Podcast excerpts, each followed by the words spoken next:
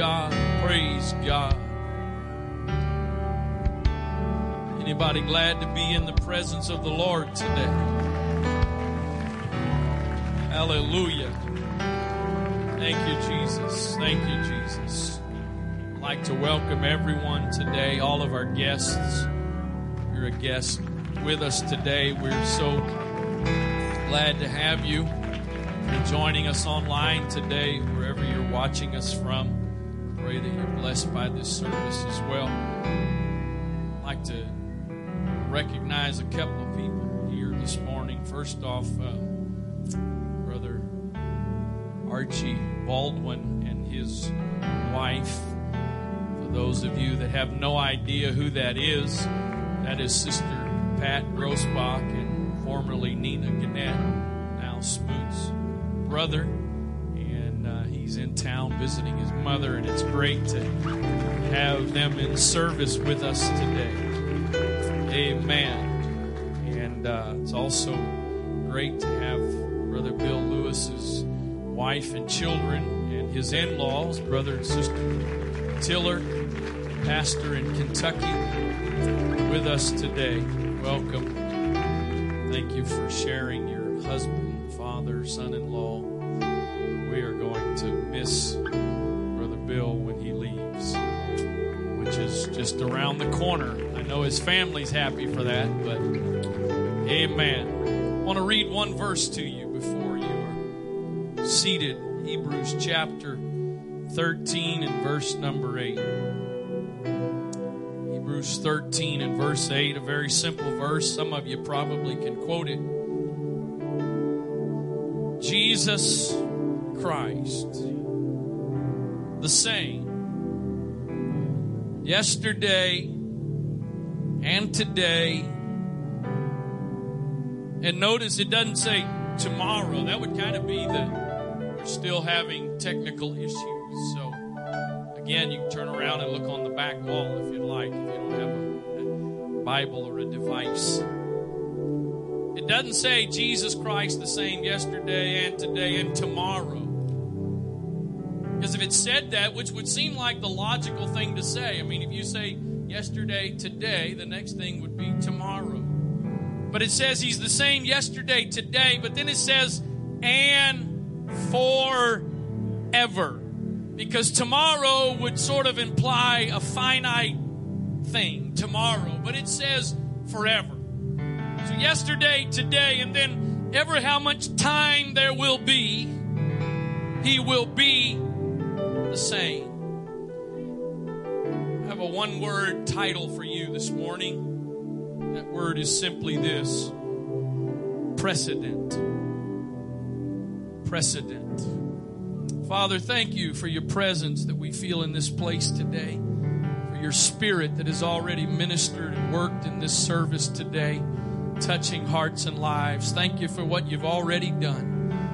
God, I believe that there are some people in this place today you desire to minister to through your word. There are some lives that you want to touch and transform today. I pray that faith would be in this sanctuary to be mixed with your word, that it might profit us as individuals. I trust you today. I depend on you, Lord. I trust you today for your anointing. In the name of Jesus Christ, in Jesus' name, amen. I bless you. You may be seated. If you know basically anything about law, you have heard the word precedent. That is perhaps where we most often hear it. Webster's Dictionary defines precedent as an earlier occurrence of something similar. It is something done or said that may serve and is as an example or rule to authorize or justify a subsequent act of the same or analogous kind. And then came the Cambridge Dictionary defines precedent as this: a previous action, situation, or decision that can be used as a reason or example for a similar action or decision at a later time. So it is a common thing in law that you go back and you find out, is there a similar case? Is there a case that compares to the case you are now in? And you look for precedent. Hopefully, you find precedent that works in your favor. You, you want to find precedent of something that has happened in the past that would be used towards your advantage. Now, the Cambridge Dictionary is not a religious biblical dictionary like Strong's or other dictionaries, but I, I think this is a pretty powerful definition that could be included in any religious dictionary. And I want to read it to you again. A previous action, situation, or decision that can be used as a reason or example for a similar action or decision at a later time. Something that has happened in the past. Something that has taken place in the past that can be an example for an expectation in the present. And so the Scripture tells us very clearly, very plainly, very simply that Jesus Christ is the same. Yesterday, today, and forever. He is the same. So understand that when it says that Jesus Christ is the same, it is the same thing to say that God is the same.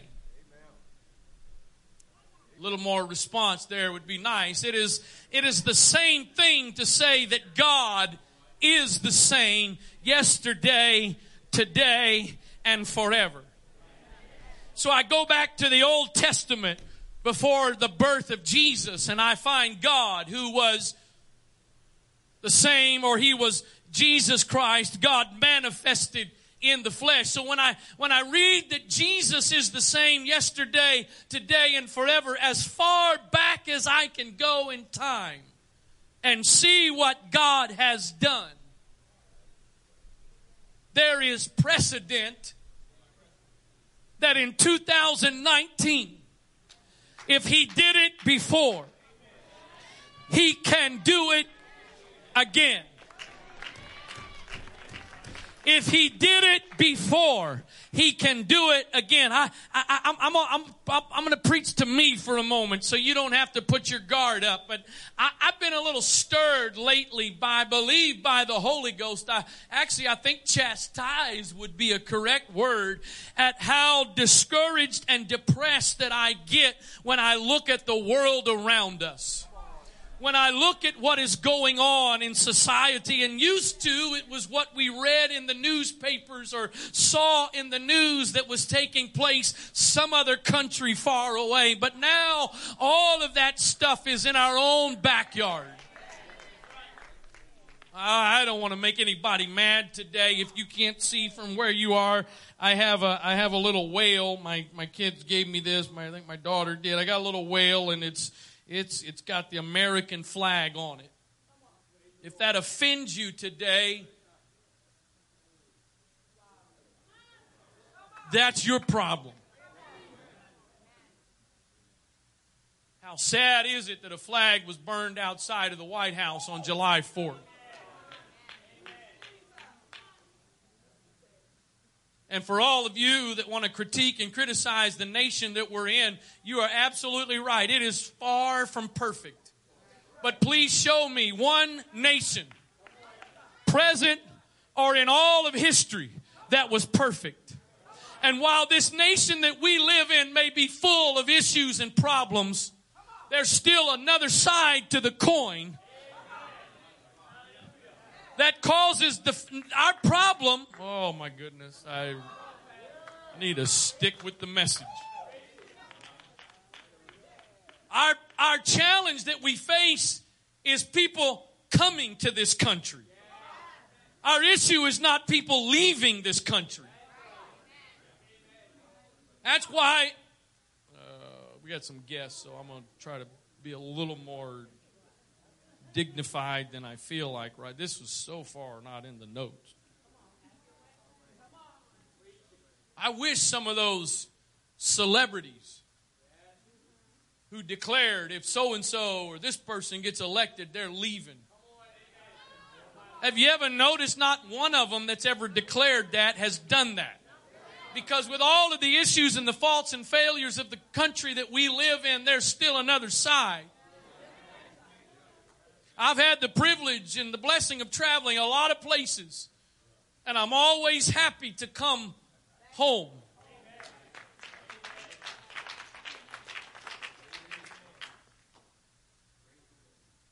I am completely lost as to why I got off on all of that. Anybody know?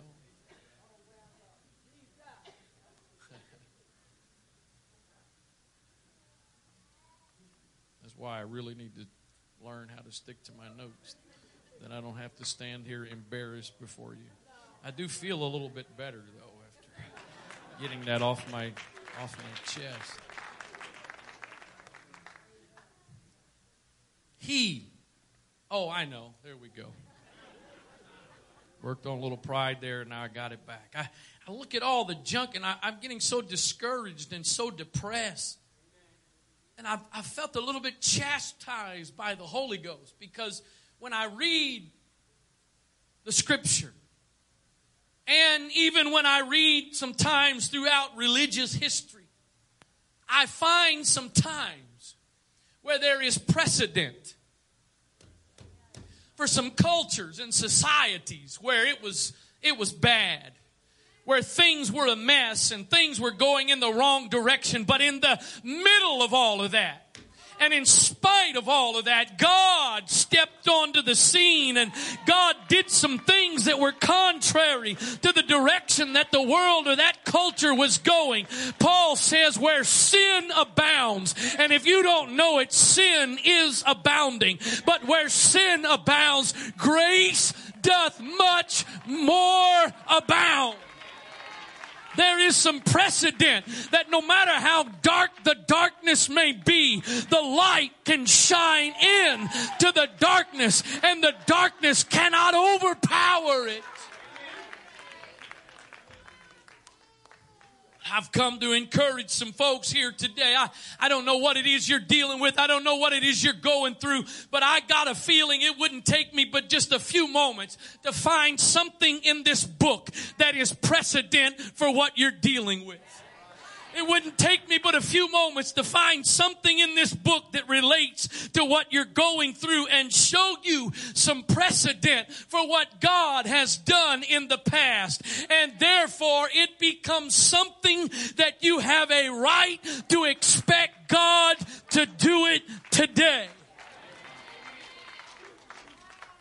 Oh, hallelujah. What's awesome is not only will He do what He's done before, not only can He do what He's done before, but every now and then He'll do a new thing. In fact, the, the prophet Jeremiah, or Isaiah prophesies that. The Lord says in Isaiah forty-three and verse nineteen, "Behold, I will do a new thing.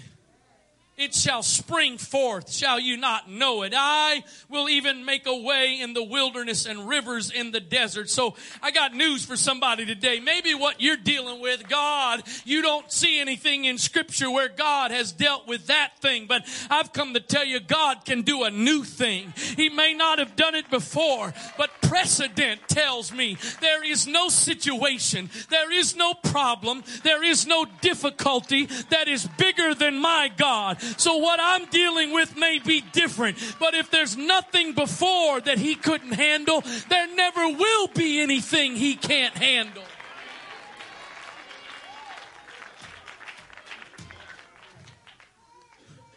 Are you lacking today? You got some needs in your life today? There's precedent. There's precedent that God can provide basically something from nothing. He can feed five thousand plus people with five loaves and two fishes. Let me tell you something. If God can feed five thousand plus, the estimates are there were as many as fifteen to twenty thousand people in that crowd, because five thousand was the men. And, and, and you know what? Jesus isn't going to feed the men and leave the ladies and the kids hungry. But five thousand plus people were fed by five loaves and two fishes. If he can feed five thousand people with a lunch from a boy, are you telling me he can't multiply and make provision for the needs that you have in your life? Are you telling me that he can't be the way maker with whatever it is you're facing today? Oh, hallelujah. You know what? I, I know some of you don't know me. Those I, I don't consider myself an optimistic person. I'm not like Mister Positive Peter. My mother, or my mother, Positive Peter. That's her term. He's just positive. She calls my dad that all the time. Your dad is just Positive Peter. I, I, I I'm not a pessimist, and I'm not. But I, I I consider myself to be kind of a realist. I don't know if that's in the category, but I. But I, I just, I don't know, there's something kind of stirring. But we, we heard it from the man of God both services last week. Both services last week, Brother Green preached it and touched on it. There is a need for an awakening of faith in this congregation. And I know we got guests here today, and, and I, hopefully this will apply to you, but just permit me for a moment to challenge this body of believers. Why are we living below what there is precedent that God has demonstrated that he can do and will do? What chains are there that he can't break? What bondage is there that he can't deliver somebody from? What blindness is there that's warring against the mind that he doesn't have the power and the ability to overcome it? But there's got to be some faith.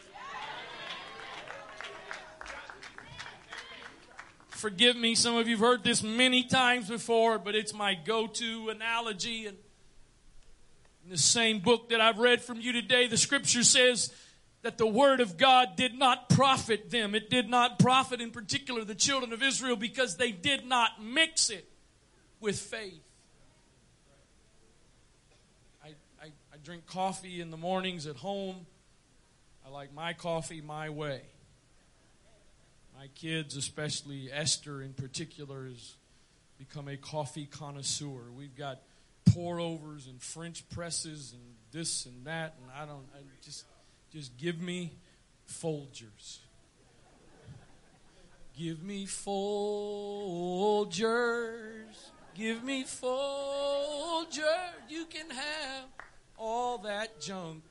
Give me Folgers. And I like it. She drinks it. A couple others in the house drink it with drink it black. All right, God bless y'all.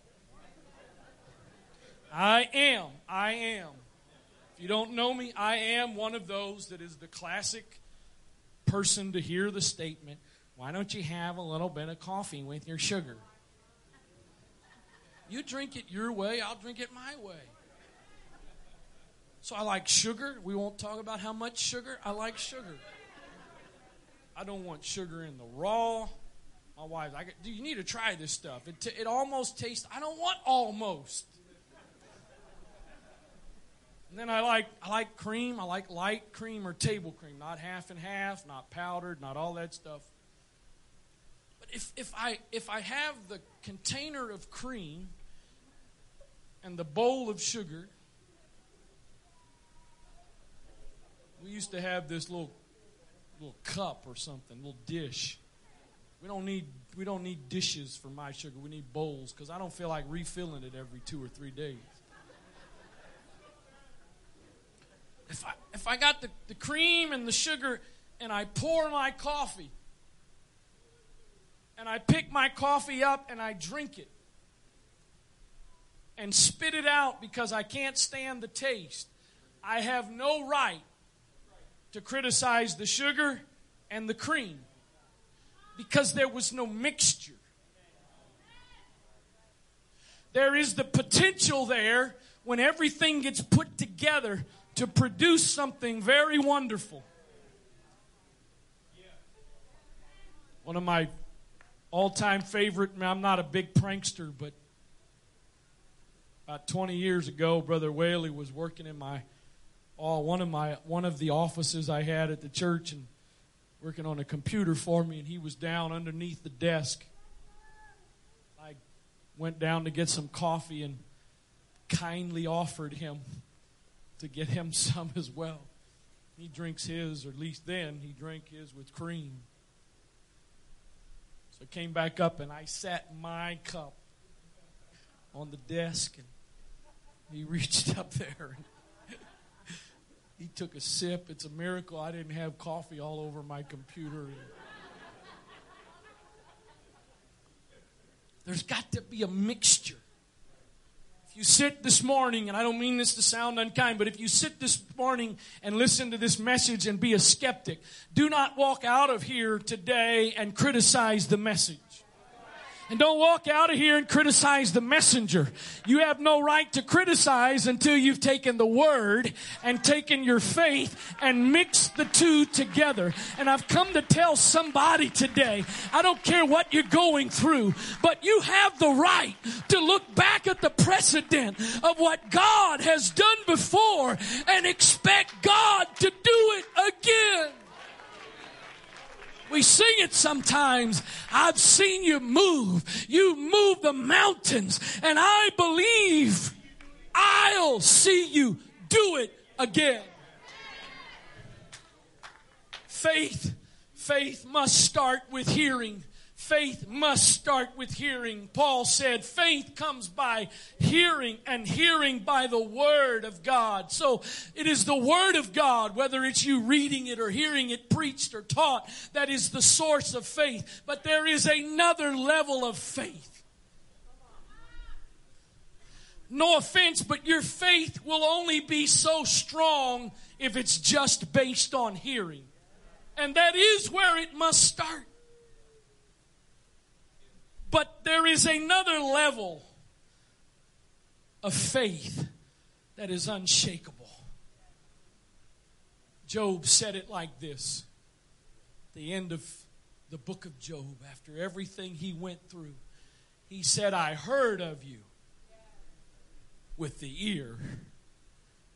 Before he went through his trial, he says, I, I heard of you with my ear. But after everything he went through and everything God did to restore his life, he said, I have seen you with my own eye. And I can tell you today that to a degree, a faith that is just based on hearing is shakeable. If all I'm believing is based on, even if it's the word of God, sorry. But when I have seen it with my own eyes, when I have experienced it for myself, that is an unshakable faith. There is nobody that can convince me that God does not answer prayer, because I used to hear about the fact that God answered prayer, but now I have seen with my own eyes that God answers prayer. I've heard things about God. I've got a grandmother sitting here today. My parents, my gra- my grandparents, I've got great-grandparents that believe this message, this truth that I believe today. But I'm not here today because of all their good stories that I've heard. Did that impact me? Absolutely. Did that inspire some faith? Yes. But it also created precedent. God, if you did it for them, then you are the same yesterday, today, and forever. And if you did it for them, you can do it for me. Uh... I think I'm, I think I might be bumping that same thing Brother Green was bumping a little bit last week. Precedent. I've got precedent. Paul said it this way. He said, these things, speaking of the children of Israel, these things happened to them for our example. And there's all kind of levels to that, layers to that. But I think one of the layers is when I see the way that God miraculously provided for them in the wilderness. That's an example. Whenever I'm facing, God, you've got the power and the ability to do it. But you know what is so awesome? Not only is there precedent from Genesis to Revelation, this book is full of precedent. But I stand amongst a group of people today where are those that can testify to the fact that it's not just your faith in what God did in this book that is the reason you're here, but it's because you have seen for yourself. You have experienced with your own eyes that what He did before, He has done again for you. That He has been your provider. He has been your deliverer. He has been your healer. He has been your way maker. He has stepped onto the scene of situations that seemed impossible. And all of a sudden, He stepped in and did what no one else can do. And I've come today, call it hype, call it what you want to call it, I don't care. But I believe I've come in the Holy Ghost today to challenge and encourage somebody here this morning that if He's done it before, He can do it again. If He's done it for somebody else, He is no respecter of persons. And what He's done for them, He will do for you.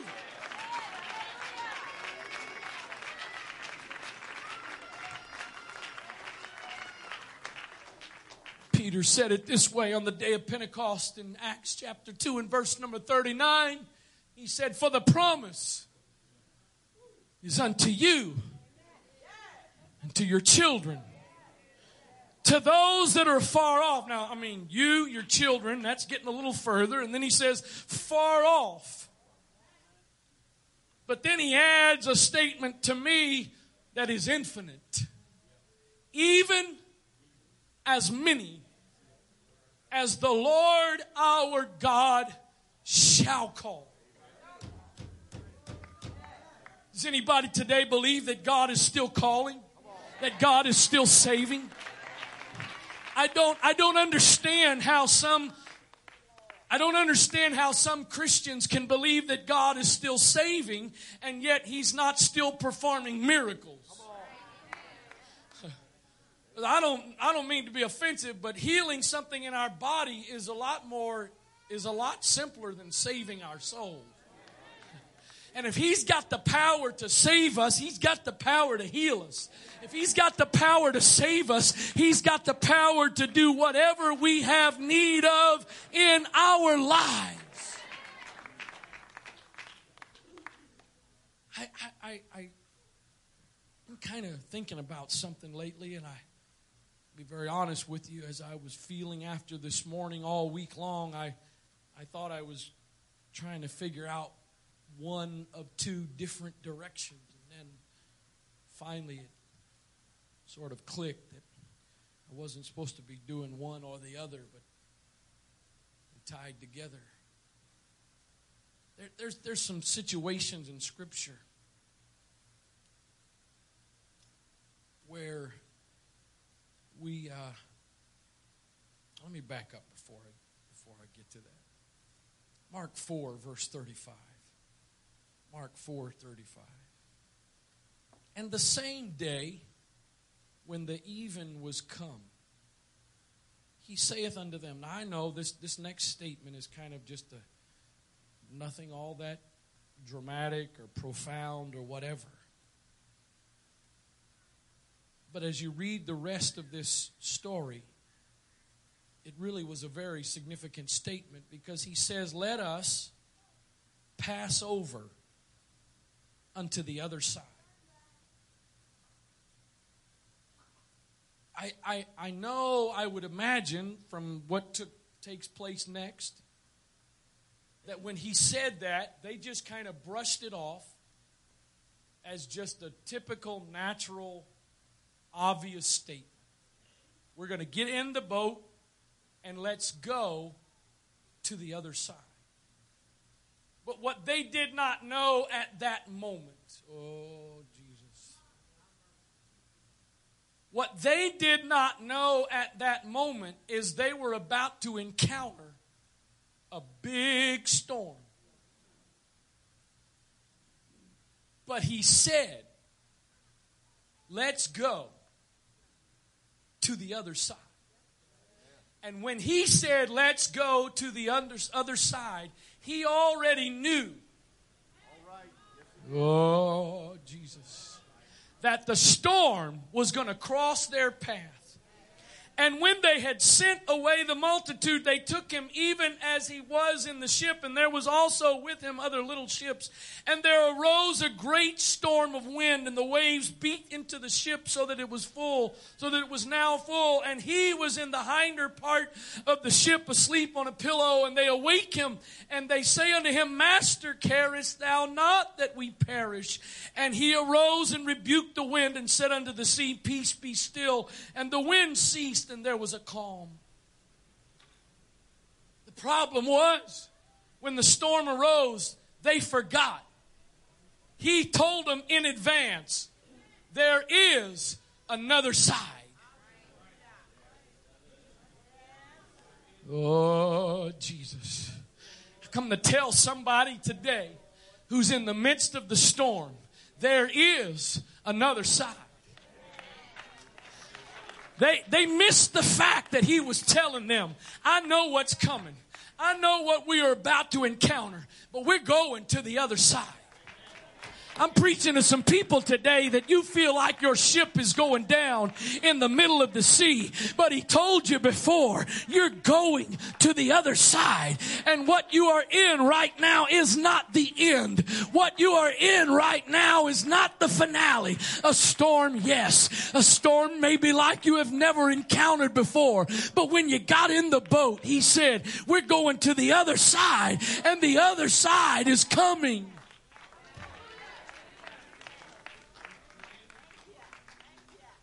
So, so, so back to the point I started on a moment ago. There, there are characters in the Bible that we have come to speak of them or think of them most of the time in light of their challenge or their trial or their difficulty. Noah, we think of Noah in terms of the flood. We think in Noah, we think of Noah in terms of building the ark and the one hundred twenty years that he spent doing that. But do you know that Noah was over? I, I know this, this is this is the Bible. I know it don't make sense now, but it's the Bible, and I believe the Bible. He was over five hundred years old before God spoke to him to build the ark. After he built the ark and after the flood, the Bible says in Genesis nine, verse number twenty-eight, and Noah lived after the flood three hundred fifty years. And all the days of Noah were nine hundred fifty years, and he died. There was a whole lot more to Noah's life than the ark and the flood. There were five hundred years of living before, and there were three hundred fifty years of living afterwards. Some of you are in the middle of the trial or the difficulty, and everything becomes defined by that. But don't forget, you lived before this. Every now and then you need to remind yourself of some things you've been through in the past and some things God brought you through in the past that there was no reason for you to expect to get through them. You have your own precedent. There was way more to Noah's life than the flood. He lived a whole lot of life after the flood. The other one that to me is exemplifies this really the most is Job. Scripture doesn't tell us exactly, and my study estimates I have found say that he was somewhere around seventy years old, possibly, when his tragedy struck. When in one single day he lost everything. He lost all of his possessions, and he lost seven sons and three daughters in one single day. Is that not the focal point we often take with Job? The trial, the tragedy, the difficulties that we went through. He lived seventy years before. He was one of the wealthiest men there was. He had seven done, sons and three daughters. That's some pretty good living.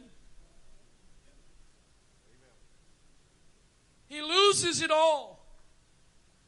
But listen to what the scripture says in chapter forty-two and verse sixteen. After this, after the trial, after the tragedy that he went through, he lived a hundred and forty years and saw his sons and his sons' sons, even four generations. So Job died being old and full of days. Oh God, let faith be released in this place today. Because there's some of you, you've had some life before the trial. You've had some good times and some good days before the trial, but some of you have been in it for a little while. Some of you have been in the middle of the sea for a little while. Some of you have been in the middle of the tragedy for a little while. But I've come today, I believe, with a word from God to tell some people that there is another side to what you've been going through. And you are going to reach the other side. And when you get to the other side, it's not just going to be survival for the rest of your life. It's, it's not just going to be somehow just hanging on. But there, there is a full of days life. Job did not spend the rest of his life grieving and mourning the loss, because what he had lost, God gave it back to him and gave it back even greater than what he had. And I know there's some of you today that you're in the middle of some things, but I've come to tell somebody there is some precedent. Not only is there precedent in this book, not only is there precedent in this sanctuary, but some of you've got precedent in your own life of what God has done in the past to bring you through some things. And there is another side. There is another side. Oh, I know it may not look like it with the eyes. I know it may not seem like it with natural perception, but I believe the Holy Ghost is trying to do something and is trying to talk to somebody right now in this sanctuary. I think some of you have settled in. This is my lot in life. This is my future. I've got no reason to expect anything better than this for my future. The rest of my days are going to merely be survival, but I've come to tell somebody today, I've got some precedent for you that what the past has been does not determine what the future will be.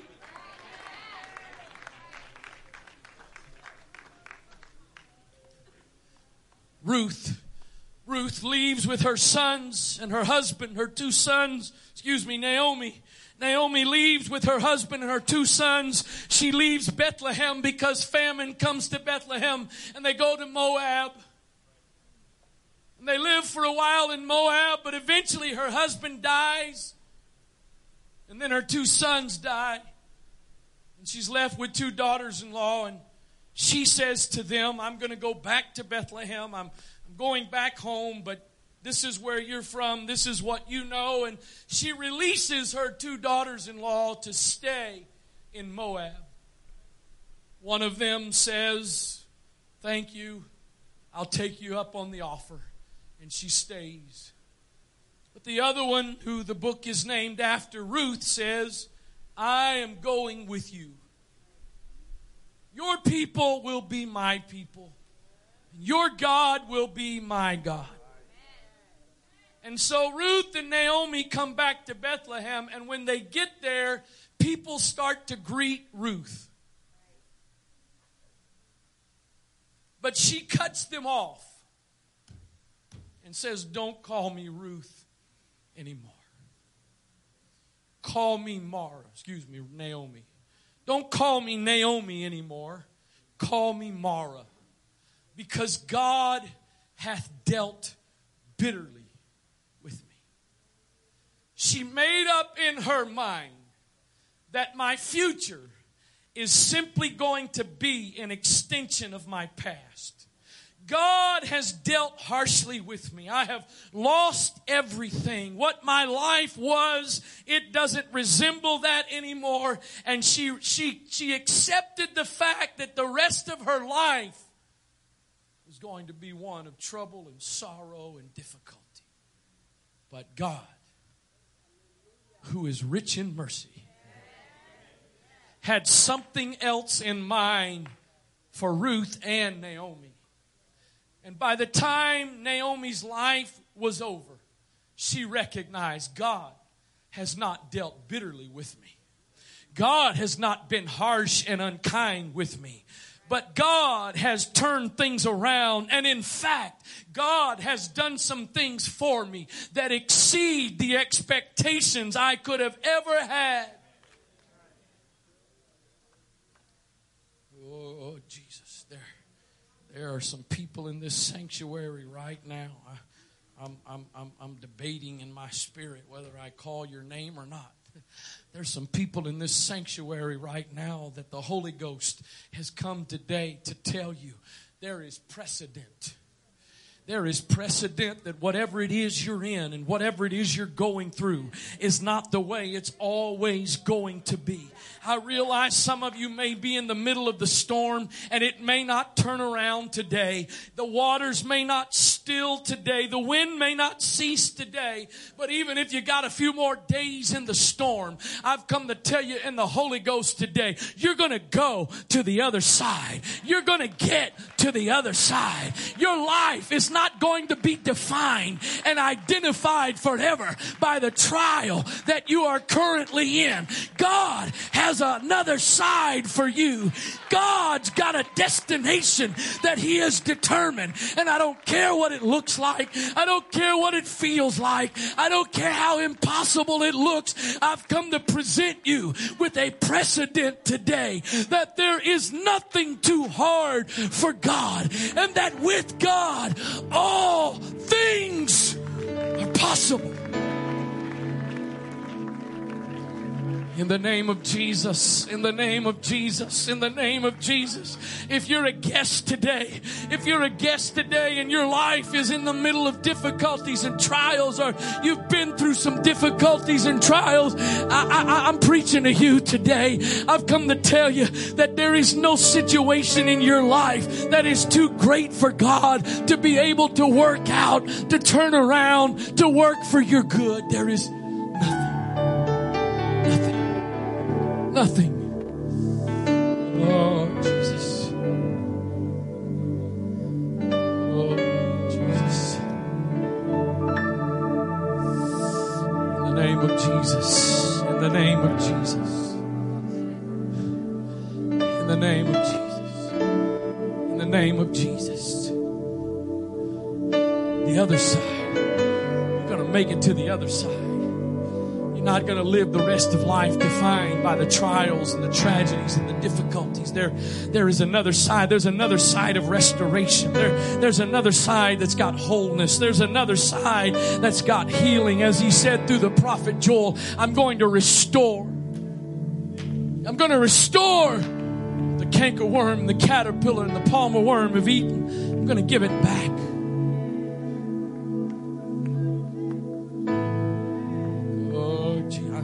I'm sorry. Uh, if it looks like I'm at a loss, I am. I'm just trying to, trying not to just jump to the next thing and do what seems to be the natural next step, because the Holy Ghost, the Holy Ghost is trying to talk to somebody today. There, there's some guests that He's trying to talk to, and there's some people that come here all the time that He's trying to talk to today. I, I can't help what it looks like. I can't help what our eyes see. There's precedent that says God has the power and the ability to get you to the other side. Stand, please. In the name of Jesus. In the name of Jesus. In the name of Jesus. In the name of Jesus. In the name of Jesus. In the name of Jesus. the name of Jesus.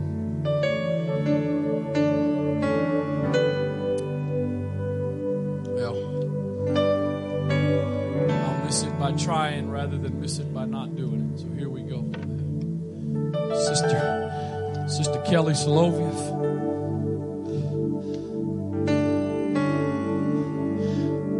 Another side.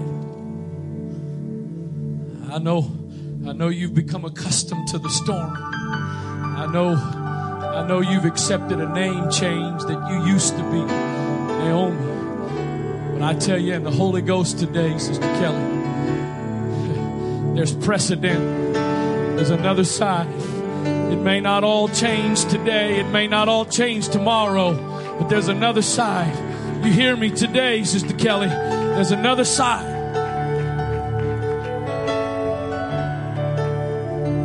Brother and Sister Evans, I know you've weathered some storms. I know you've been in some storms. But I believe in the Holy Ghost today. When He sent you on the journey, there's another side. What you've got left to give to the kingdom is not done. What you've got left to contribute to the kingdom is not behind. In fact, I declare in the Holy Ghost today, the things that you have to give to the kingdom, the great, the greatest of those things are ahead and not behind. You may not get to the shore today. You may not get to the other side today, Brother Evans, but I declare to you in the Holy Ghost today, when you launched out, there was another side that God said you were going to, and He meant what He said. I, I, I, I may, I, I may call some others up in a moment, but right now, that, that's all I feel for right now. But what I do feel right now is to open this altar to somebody, that something will rise up inside of you. And instead of saying, I wonder if you're talking to me, God, I, I hope you're talking to me, God, something will rise up and say, I am going to lay hold of the word that's been spoken. I am going to take hold of the word that is spoken today. And I don't care if my name gets called, and I don't care who else God is talking to today. I will possess for myself. I'm going to stand on the precedent. I'm going to stand on the precedent of what God has done in His Word. I'm going to stand on the precedent of what God has done throughout Scripture, that He can do it again. I'm going to stand on the precedent that what God has done for others in my lifetime, and what God has done for others in this place, that God can do and will do for me. Come on, somebody needs to just let your faith rise right now. You say, I, I've got faith, but I've got doubt. That's all right. God can work with your doubt as long as you're honest about your doubt. I believe, God, you can do it. Help my unbelief. I believe, God, you can get me to the other side. Help my doubt. Help my fear. In the name of Jesus. If you don't have a need to respond right now for yourself, would you please be sensitive to the leading of the Spirit? If God's talking to you directly and you need to respond, please do so. But if you don't need to respond for yourself, would you be a conduit right now for the Holy Ghost to use to minister to somebody else? I'm not trying to be negative. I'm just being realistic. I'm not telling you that everything's going to change today. It may, but it may not. I'm not telling you everything's going to get fixed this week. God may fix it this week. He may not. But what I've come to tell you today is you're going to get to the other side. And there is precedent that says no matter how great your storm, no matter how tall the mountain in your way, God is able. We'll sing your praise. God is able. God is able. God is able. God is able. Jesus, you're still enough. So keep me within your love. And now faith is the substance of things things hoped for and the evidence of things I don't see. I may not see it yet, but I'm going to believe it. I may not feel it yet, but I'm going to believe it. I may not be able to touch it yet, but I'm going to believe that God is at work. God is moving and God is ordering my steps. God is going to do for me what He's done for others. God's going to do for me what He's done in my past. Because He is the same. He is the same yesterday, today, and forever. God, we declare today that You are the same. You are forever the same.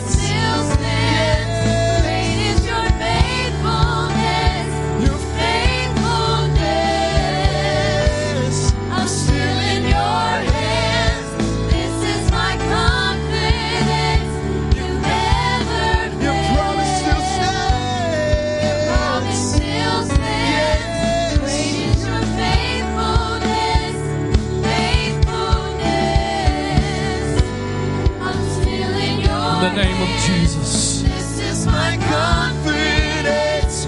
You never fail me. Yeah. You may feel like you're never going to get there. You may feel like it's never going to change. But I declare to you today in the Holy Ghost, there's another side. There is life after. There's life after what you're going through. There's life after the difficulty that you're in.